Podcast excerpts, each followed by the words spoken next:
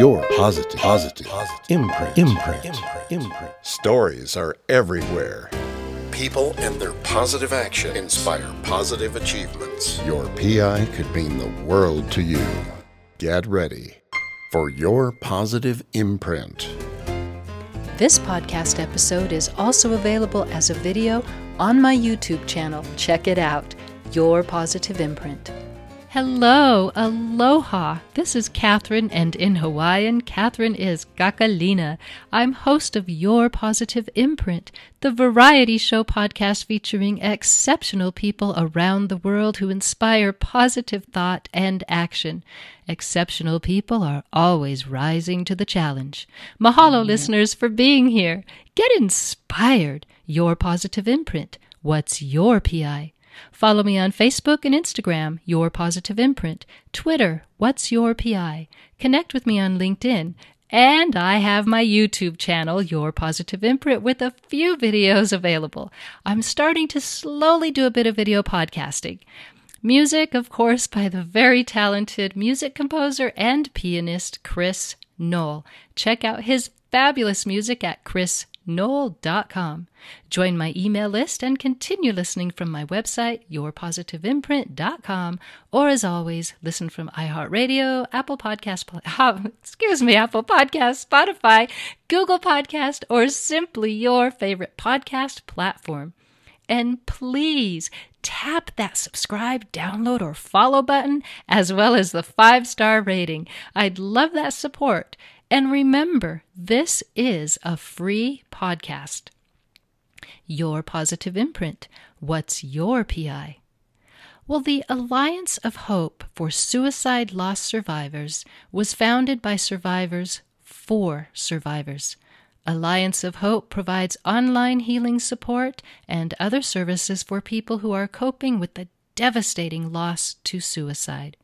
Ronnie Susan Walker shares her positive imprints today about her difficult journey to her creating the Alliance of Hope for Suicide Loss Survivors. And oh my gosh, how does one walk this journey?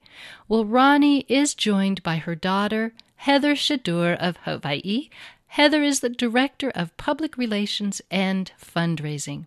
Ronnie, Heather, aloha and mahalo for being here on the show. Aloha. Aloha. Oh, that's such a beautiful word in itself, isn't it?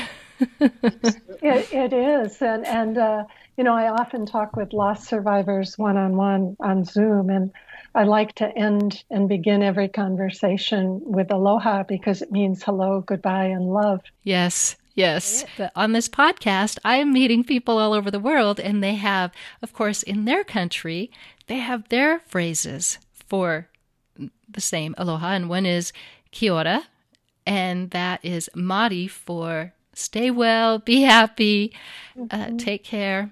And I just learned a one in Filipino language, and it's bahala na. So what happens, happens.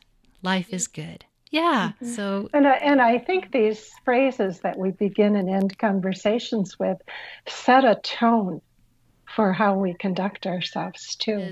Now with COVID 19 taking place, what is going to be our warm way to approach people and say hello? So I think that we're going to be using more words and maybe more emotional facial expressions. But thank I'm, you I'm again. Work, I'm, I'm working on making sure people can see I'm smiling with my eyes. well, you both are smiling huge, and it's just so great. And I'm so sorry. I mean, I'm just so saddened that Mike and I are not out there in Hawaii because we had planned on being there uh, this summer and, and heading back. I know that's one of the highlights of our um, every year. You know, my partner who's Polynesian and who's descendant of the first settlers, and I um, always enjoy seeing our friends who come, visitors who come, like you. You're one of the first people who met my my fur babies. Uh, so I have a picture of you from down at Hanalei Bay, looking out over Makana Mountain. Yeah. which most people know is Bali Hai, and we named our dog Makana Makanalani, which means heavenly gift. And Makana, some people think of it as a boy's name, but she's she's a very strong, tough little little tita, little strong, you know, girl. And you um, actually were there when we were getting ready to choose her as you know we had the picks of the litter because her her father, the Hawaiian surfing Pomeranian, um, you know, was the was the father of the whole litter. So you were there with us. Yes, I remember. I have pictures. Holding her. Uh-huh. Yeah. Our anti category. Yes, yes, and our niece was with us I, then. So let's share your your journeys and and I think uh, right now I'm going to start with with Ronnie and the whole actually let's start with Heather with growing up because that's kind of where your stepbrother and stepson come in to this is is your relationship as a family. Well, you know, I um, was, and you know, the roosters are crowing, by the way, and, and pitching in. So if you love them, miss them. I have one that has a broken crower outside. So, um, but my stepbrother's name um, was Channing Warner Stoll. My stepfather's name uh, is Channing, and he was named after him. And I still consider Channing my stepfather, although he's no longer, um, you know, Ronnie and he uh, divorced after after the loss. Um, That's hard. That has got to be so difficult that was one of the hardest things. And so, so he was 10 years old when he came into my life. I was 15, and you know we were um, a family for, I guess 11 11 years. Took his life at 21, uh, and he was beautiful boy, um, beautiful smile, and beautiful blonde curly hair. And his sister is Julie, and you know we shared many they had their own home but we shared many holidays and many bears games and many events together. And their father was very much like my father for for many years more so than my own dad. And so um, for me it was just so devastating to see you know ronnie can talk about her own experience um, but but for me to see the family break apart to uh, see the deep grief that that Channing, my my stepfather, uh, experienced when his son died. I was just a couple years out of college, and so I was in the time when you're supposed to be, you know, you're in your first job, right. but you're also having fun. And um, it was a really sobering wake up call, um, you know, mid 20s to have this happen and to have my mother be in such profound pain that she started to feel suicidal herself and wanted to come sleep on my couch in my first apartment, you know, outside of college. Um, and it was just really um, earth shattering for us. And wow. a tremendous, a tremendous loss to lose him, but also the family just broke apart. And, and that was one of the, I think, hardest things was uh, that Absolutely. Thank you for sharing that and opening up and and so Ronnie I so I you know, this is the first time I've met you, and I hear just wonderful things about you. And of course, you're founder of Alliance of Hope. So your relationship as a family was strong, and then this happened. So, do you want to talk about your journey? And you can start wherever you want. You can start with your journey as a family, or you can go beyond that. Wherever you want to pick up, that will lead us into your positive imprints of founding this tremendous and such much needed organization? Uh, sure, sure. Well, I think that, um, you know, when someone dies, um, you know, when someone in a family dies by suicide, I always felt it was like a grenade went off in our family and it left everyone profoundly wounded, struggling really to survive. And so there was a lot of living one day at a time. And actually, at one point, I lived two hours at a time. Um, I wasn't, even though I was a counselor at the time, I wasn't. I didn't have a context for what I was feeling. I, everyone was broken, and I didn't have a context for PTSD or traumatic grief or complicated grief. I, I just was on this roller coaster, and uh, so there was a long struggle. And um, a lot of processing, and uh, you know, I can go back and I can talk about what I was feeling then and contextualize it now. But when I was in it, it didn't make any difference that I was a counselor and I was just living it. Um, so it took a long time to process. Um, there are all kinds of there's the initial loss, then there's the secondary challenges, the secondary wounds that come up. Uh, and a number of years later, you know, healing is slow from something like this. So it was a number of years later that I went to work leading support groups for survivors of suicide loss in Chicago for Catholic Charities. And I began to notice that there was very little online to support survivors of suicide loss. And I also noticed that the prevailing conversation in the culture that surrounded suicide loss was you never get over it, you just learn to live with it, you've joined the club no one wants to belong mm. to. Mm. I noticed that as soon as someone died by suicide, many people were being enrolled in trying to raise funds to quote prevent suicide or expand awareness about suicide. And I just felt something was off. And uh, so I really sat down. I wanted to change the culture, change, you know, very much like what you're doing. I wanted to alter the conversations in the culture from never get over it to forever altered, which would give people a little more possibility. I'm not pretending that if you lose a child or someone very close to you, you get over it. The fabric of your heart is forever torn, the fabric of a family. But I thought that the words forever altered, able to survive, even go beyond just surviving to have happy, meaningful, and contributory lives had more possibility to them. And so it was almost like the universe just tapped me on the shoulder. I sat down to create a website. I added a community forum, not knowing if anyone would come. And people did begin to come. And uh, very slowly, it was a trickle of people from New Zealand or Australia or Denver. You never knew where someone was going to join. Once every few days, somebody joined this forum that was up on the on the internet, and it grew and it grew and it grew. And so it's evolved over the years. And today we have over eighteen thousand suicide loss survivors, and the Alliance of Hope has grown to be uh, a community of people and a 501c3 nonprofit that engages in a lot of other activities to support loss survivors. So that's a little bit of the of the story. And you know, I I believe this is a spiritual journey. Uh, we call it a grief journey. I think it's a spiritual journey. Uh, in the beginning, we struggle to survive, and then we grow stronger and wiser, and uh, along the way, and uh, can really tune in, I think, uh, when the initial pain begins to diminish, which is sometimes quite a you know quite a few months or years.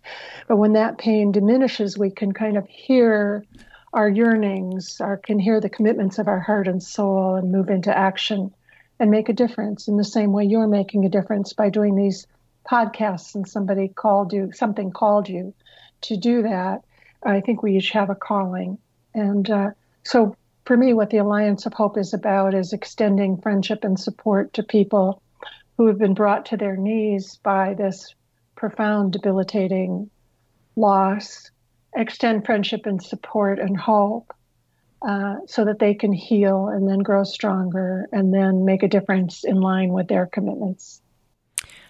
You are so well spoken and your journey has been long and, of course, without suffering, but with that suffering, of course, are these amazing positive imprints because like you just you just ended saying that when people heal that they can take what they've learned and bring it forward uh, to help others and inspire others.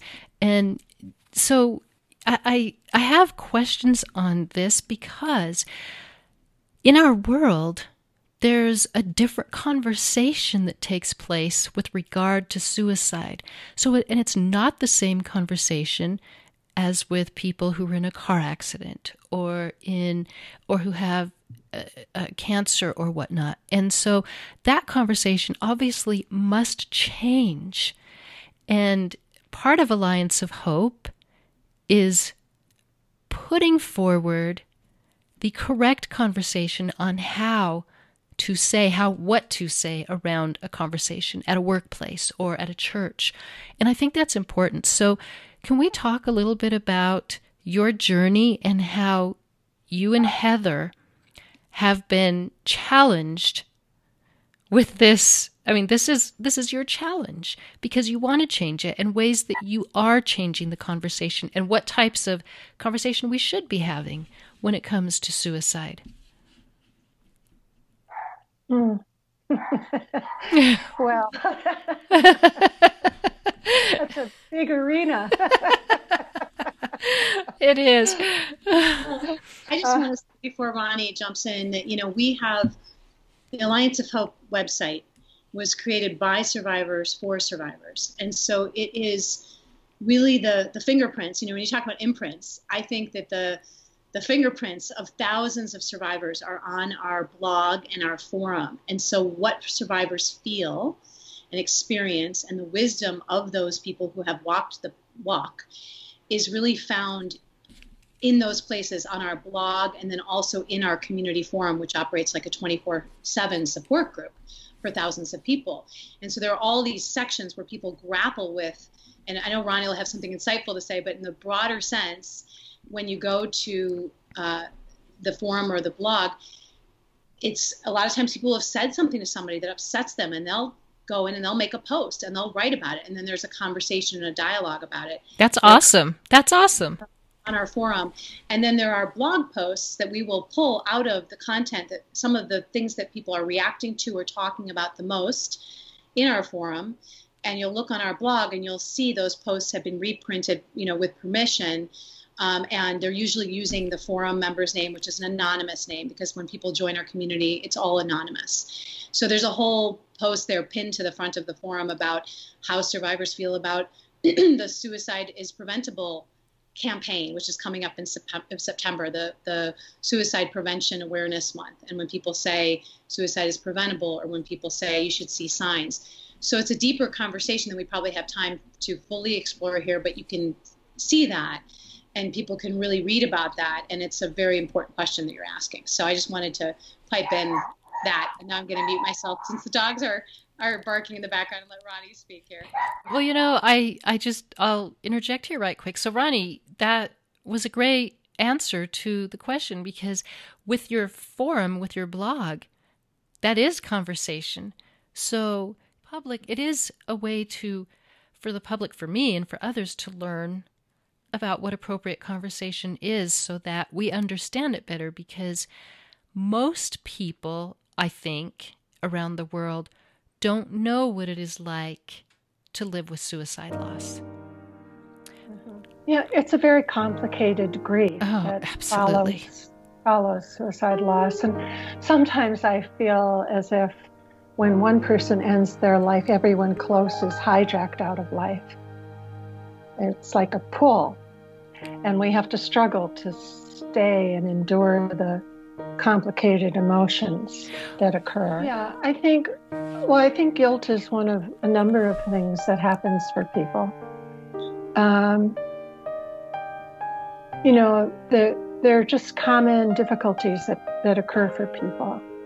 Um, guilt, uh, com- internal dialogue, internal conversations mm-hmm. of guilt or blame a lot of generalized anger uh, towards maybe other people who may not understand, or it doesn't even matter. It's a little bit like strafe the neighborhood. If you cross my line of vision, and for some people, it's just coming up as anger, uh, profound despair, uh, bordering on suicidal ideation, difficulty focusing. Uh, you know, there's just like there's a whole kind of array of common issues, a lot of secondary wounds when people don't understand what they're going through or they say something very insensitive.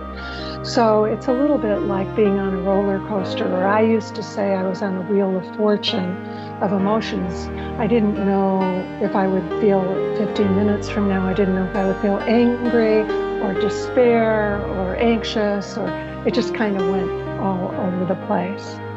Um, you know, with regard to feeling guilty, um, I think that as time goes on, and people begin to process the loss, and it does take quite a long time. Um, they begin to, in the beginning, they feel that they could have, or they would have, or if they, if they had would have. I'm sorry, if, if it's kind of like if I would have, if I could have, if I should have, I should have done something that it would have prevented it. Um, I think people begin to realize as they go along that many of our conversations about suicide and suicide prevention are really oversimplified. Uh, and I think that the messaging around suicide prevention that we've been exposed to now for a couple of decades tends to reinforce the oversimplification in our culture. So we've been using the Western medical model and applying that to suicide. And the kind of conversation about prevention evolved into look for the signs somebody is dealing with a mental illness. You should be able to see these signs. If you see these signs, call an 800 number get them to a clinician or a doctor. They'll give them some drug. It's all going to be treated because there's some chemical imbalance. That's a vast oversimplification. Sure. And, I, and the yeah. fact is that when loss survivors hear that, and there's a wonderful article p- uh, pinned to the top of our blog uh, called When Survivors Discuss Suicide Prevention, they don't have that experience. They have an experience of sometimes there are no signs, mm-hmm. or sometimes something happened, but it could have meant anything. Only in hindsight you know, there's something called hindsight bias. It, hindsight just really distorts everything from what we knew before to, oh, of course I should have seen it. But going forward, it really wasn't that way. Um, we also find that there are lots of psychotropic drugs that cause suicidal ideation and particularly trigger suicidal ideation when combined with other psychotropic drugs, or when somebody is taking something and then they go to the dentist for a root canal and they take Norco, and suddenly somebody who's never been suicidal suddenly goes home and hangs himself. So there's these combinations of things. There's all of the events that occur in life, job loss or traumatic brain injury or post traumatic stress from exposed to war or some other event, being raped, that kind of thing. So it's a real societal issue um, and it's very complex. But our suicide messaging hasn't really addressed that over the years. Well, so, and, and I can see yeah. that because, uh, you know, I you mentioned PTSD, so there's a great, great a podcast episode that I have with a music therapist, Mac Bailey, and he talks about music therapy and how it helps veterans with PTSD who suffer from PTSD. And what he talks about is what exactly what you're talking about in the sense that we as a not just society but uh, well, society, we have to deal with systemic issues Mm-hmm. And it's not all medical. There's traumatic events that people have endured that they don't know how to get out of their mind and they need they need a real therapy to help them come and cope with these systemic issues. And I they need kindness. Yes, and we, have spent many millions, maybe billions on academic research to prevent suicide but our suicide rates have simply gone up. Mm-hmm.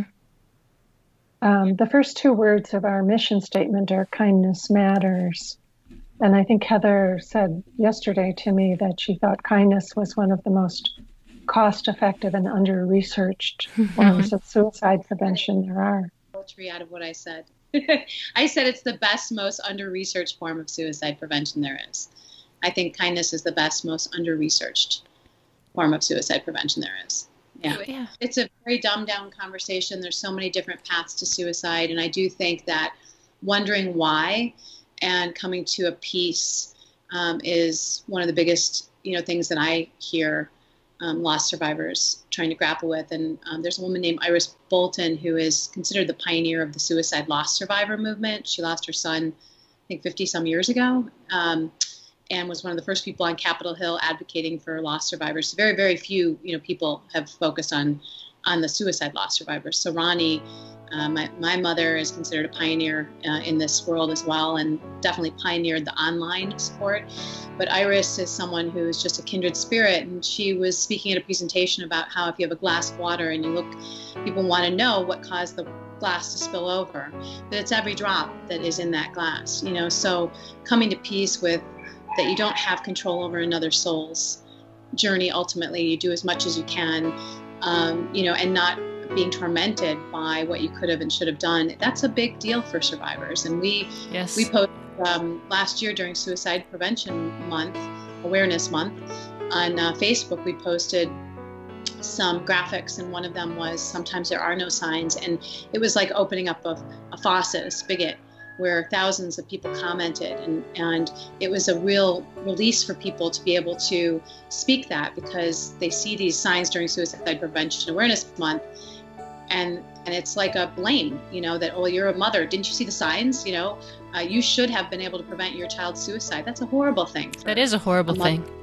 here. And and I don't think most people thought about that. The conversation was just like we've said kind of dumbed down. And so now we're having a chance to talk with other stakeholders and people at the American Association of Suicidology and share our thoughts and share you know what survivors what we're hearing from suicide loss survivors. So I think we one of the ways that we try to help uh, survivors is to help increase awareness about the suicide loss experience and what survivors go through so that others understand and there is this awakening you know about uh, how perhaps we can shift the conversation. Well you know catherine i want to tell you that we um, have visitors from 185 different countries come because we're online. Um, ronnie often says and i think this is very beautiful that we transcend time and distance. So we have souls from all over the globe mm-hmm. and gather together, and the differences between their cultures or their political biases or their faith, you know, the things that have we've been programmed with throughout our life. We've raised been raised with certain um, traditions that we we honor ourselves, but those things kind of separate, fall away, so that this culture that is joined together by this common bond can can support one another. You know, that people can can come together no matter what their their belief systems are, and just in in humanity, be with one another. You know, uh, hold the space for one another to heal and support one another. So we have, you know, a, a tens of thousands of people who log on to the forum, um, and they can come at any time of the day or night, no matter where they are in the world, in the privacy of their home, which used to be a thing that people enjoyed doing. Now people want to get out more because of the pandemic, right? Right, right. But you know, but it, in in reality, um, a lot of lost survivors actually can't function uh, at a high, high level, and, and you know, some people aren't able to leave their home to be able to tune in or log on, I should say, you know, at three in the morning or you know whatever time of day or night is is really important because they have the support available whenever they need it. No, they can always yeah. somewhere. So, Ronnie, when did you start this from I obviously the conception was a long time ago, but when did you start it as a nonprofit and got it off of its feet? Yeah. I I launched I think I built the first website literally from my kitchen island. and a lot of a lot of help from customer service people who worked for the web company I was using. Uh, in the middle of the night, I'd call the Philippines, and they'd be on the phone telling me how to. I really knew nothing about it. Uh, I think that was around 2000. Did we become a nonprofit, Heather, in 2000? We, uh, we, eight, I think, or 2009. I think I, I launched it in 2008. And then as more and more people came, I wasn't really thinking, I was just thinking survivors need something. So I wasn't even thinking nonprofit at the time. And then about a year and a half later, as so many people were coming, I thought, we're probably going to need to ask for donations to help with the hosting and this and that. And so we applied for a 501c3 and then received that. And then, you know, we've just kind of grown and grown and grown over the years. Heather was a huge factor in terms of coming in to say, well, wait, initially it was like, wait a minute, let me proofread what you've written on the website because your spelling is bad. you know, and then she would come in with another idea, and then she would bring one of her friends who, who was advise us on something else. So, so many people began to come, and so many people began to, you know, contribute their talents and their expertise and build the community. And today we have over about 60 people volunteering on the forum to make sure that that stays a very healing culture. And you know that people are supported and there are so many different people who work on different aspects of the alliance of hope um, just people have, have really made it a wonderful wonderful i guess organization Sure. And so, do any of those 60 people that help out with the forum, do any of them speak a different language to have outreach to some of the. Uh, we haven't, you know, it's so funny because I was just looking. Our forum is, we use a particularly sophisticated forum platform, uh, it, and uh, it works very well. And we don't, we, we're in English, so we're serving people across the world who are able to converse in English. Uh, I was just noticing that there are translation apps for translating to German or Spanish or so forth, but we haven't gone there yet, mostly because we moderate so closely. Yes. So we're always looking for people who are suicidal in the aftermath. We're looking for people who are posting too much graphic information or too much personal information or just simply who are so bereft they need support they don't know how they're going to get through the night. So we just do a tremendous amount of moderation, and that would, I think, uh, making it available in other languages is something that would take us to a whole other level of having to support it in infrastructure. It's something to look at in the future. We're not there right now. Yeah. I was going to also add that um, so Ronnie founded the Alliance of Hope in 2008, and I had just moved here to the island of Kauai, and she came and visited me in my first home here. And I have pictures of us sitting at the kitchen table. Not only did she start it at her kitchen table in my girlhood home, uh, where my stepbrother Chan also, Channing also lived uh, before he died. Uh, she started it there, but then she came to Kauai, and I have pictures of us sitting there. I think she, you know, I think she was in a robe, or we were just, just and uh, and she was working on the graphics, and she was writing out to common. Uh, I think it was Flickr.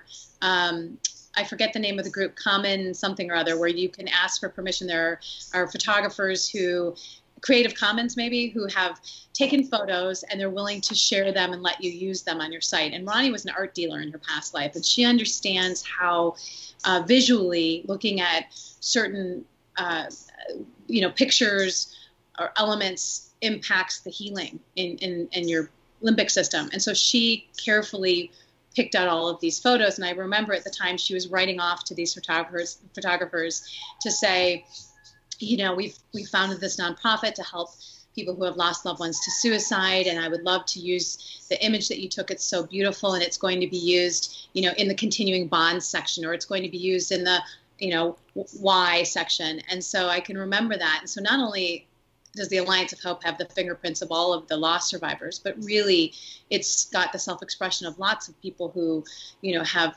taken beautiful, beautiful photos or written beautiful things. And then the other thing I remember is that we were contacted by an organization called Great Nonprofits at the time, and they're like the Yelp of nonprofit world. And they said, you know, we are starting this site and we're going to be creating a profile.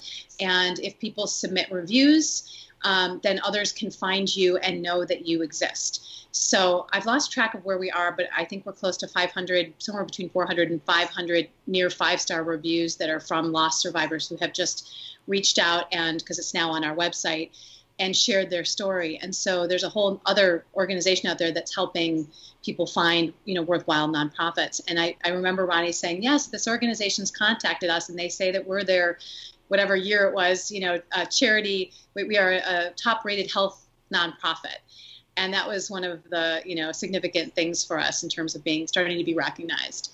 And then a few years down the line, we realized that you know so many people were coming that we really needed to start building the infrastructure so that it could have a life beyond our own living, you know, and that even if you end suicide today, you have a century, sadly, of of loss of the ripple effect of loss survivors. So that's the work we're doing today. Is we're um, really working to go into the next. You know, we're already in our second decade, but go into sort of the next chapter of the of the life of the organization with expanded support, um, being able to be sustainable. So fundraising has been something that's you know necessary and very empowering, and that's something that I've you know focused on, and we're really grateful for the people who have showed up and and supported us in that way. You know, donating time or, or treasure or talent. Um, that's the reason that the organization exists, and the people who support us are actually people who have been helped by us. So they're people who understand why it's so important. So it's really going on because of, you know, Ronnie started it and she talks about how a leader is someone who is the first one who gets up dancing, but all the other people start dancing afterwards.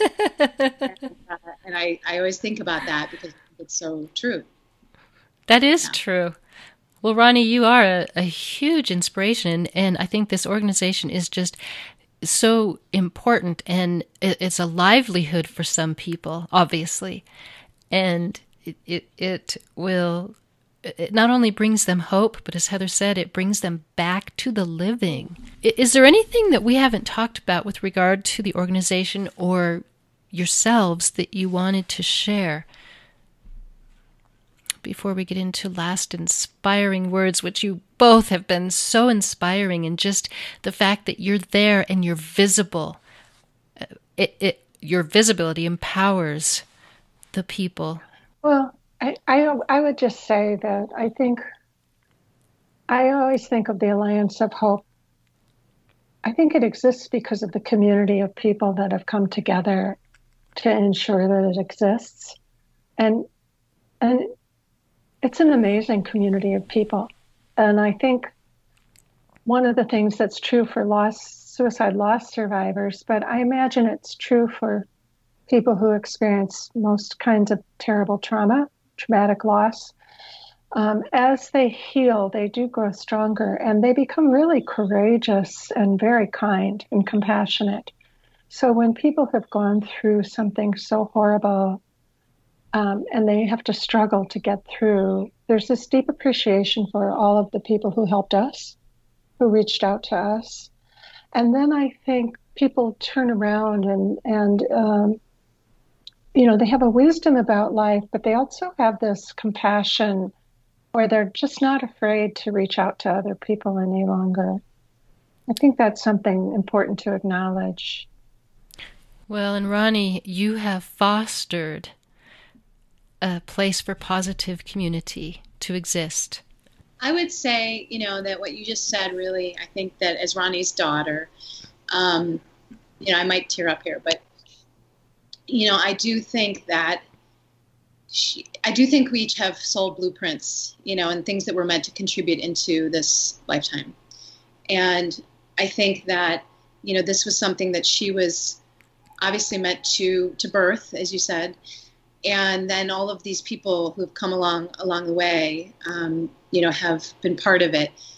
In in all of the survivors who have uh, who come and shared their stories so courageously have been part of it. And I think the most important thing for me is that people know that they're not alone. You know, they know that we have this community here, and that the reason that we're sticking with this and that we're, you know, pouring our our energy into it is because we see the transformation that people go through and that's possible and that that's really what we're committed to i mean ronnie um, always has been the kind of person who is is a stand for people's um, greatness you know? And so when you're broken it's probably hard to think about that. But you know ultimately and i and the apple doesn't fall far from the tree you know mm-hmm. i tend to, to want to uh, hold the space for you know what it is that people really are passionate about. And that's how i approach my friends and the people in my life.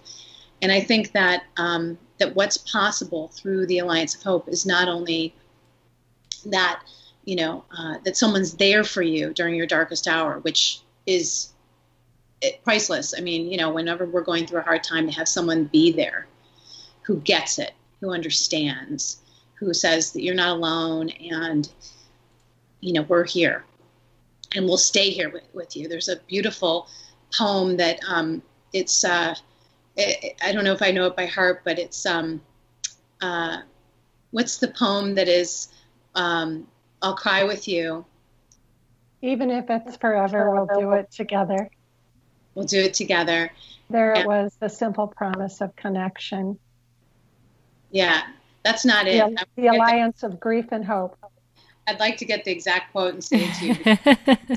it's so beautiful, um, and it, it's um, it's you know uh, even if, if it's forever, we'll do it together. You know, it's it's we're here, we'll stay here for you, we'll get through this. You're not alone, and then when people get to this point in their journey where they're able to um, turn, make that turn, and they start helping others and giving back to others. We've seen this, and we've seen it now for 12 years. So we see what's possible. And so when people come so broken and so raw, you know, uh, our, my heart breaks every time I talk to a suicide loss survivor.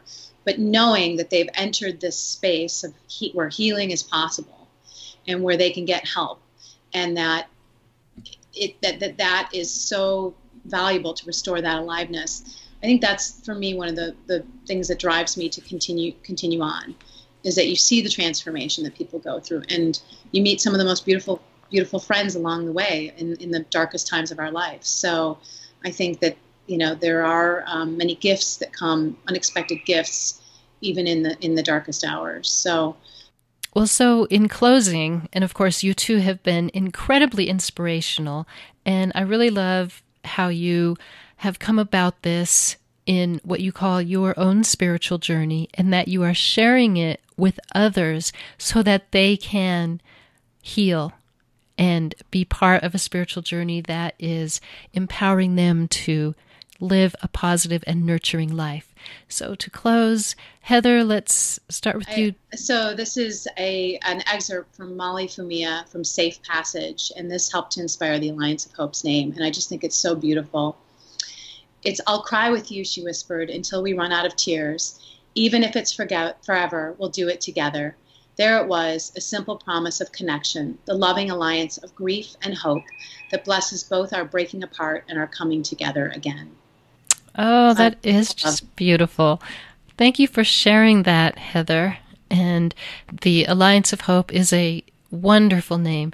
And Ronnie, your spiritual journey we keep saying that because it is I, I it is such a great phrase for what you have been through.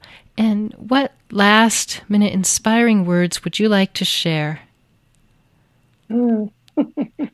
That's a lot of pressure. I, I think I would just like to really thank you for the opportunity to speak with all of your listeners and acknowledge you for the commitment that you have to empowering people to deliver their visions and share their visions with other people.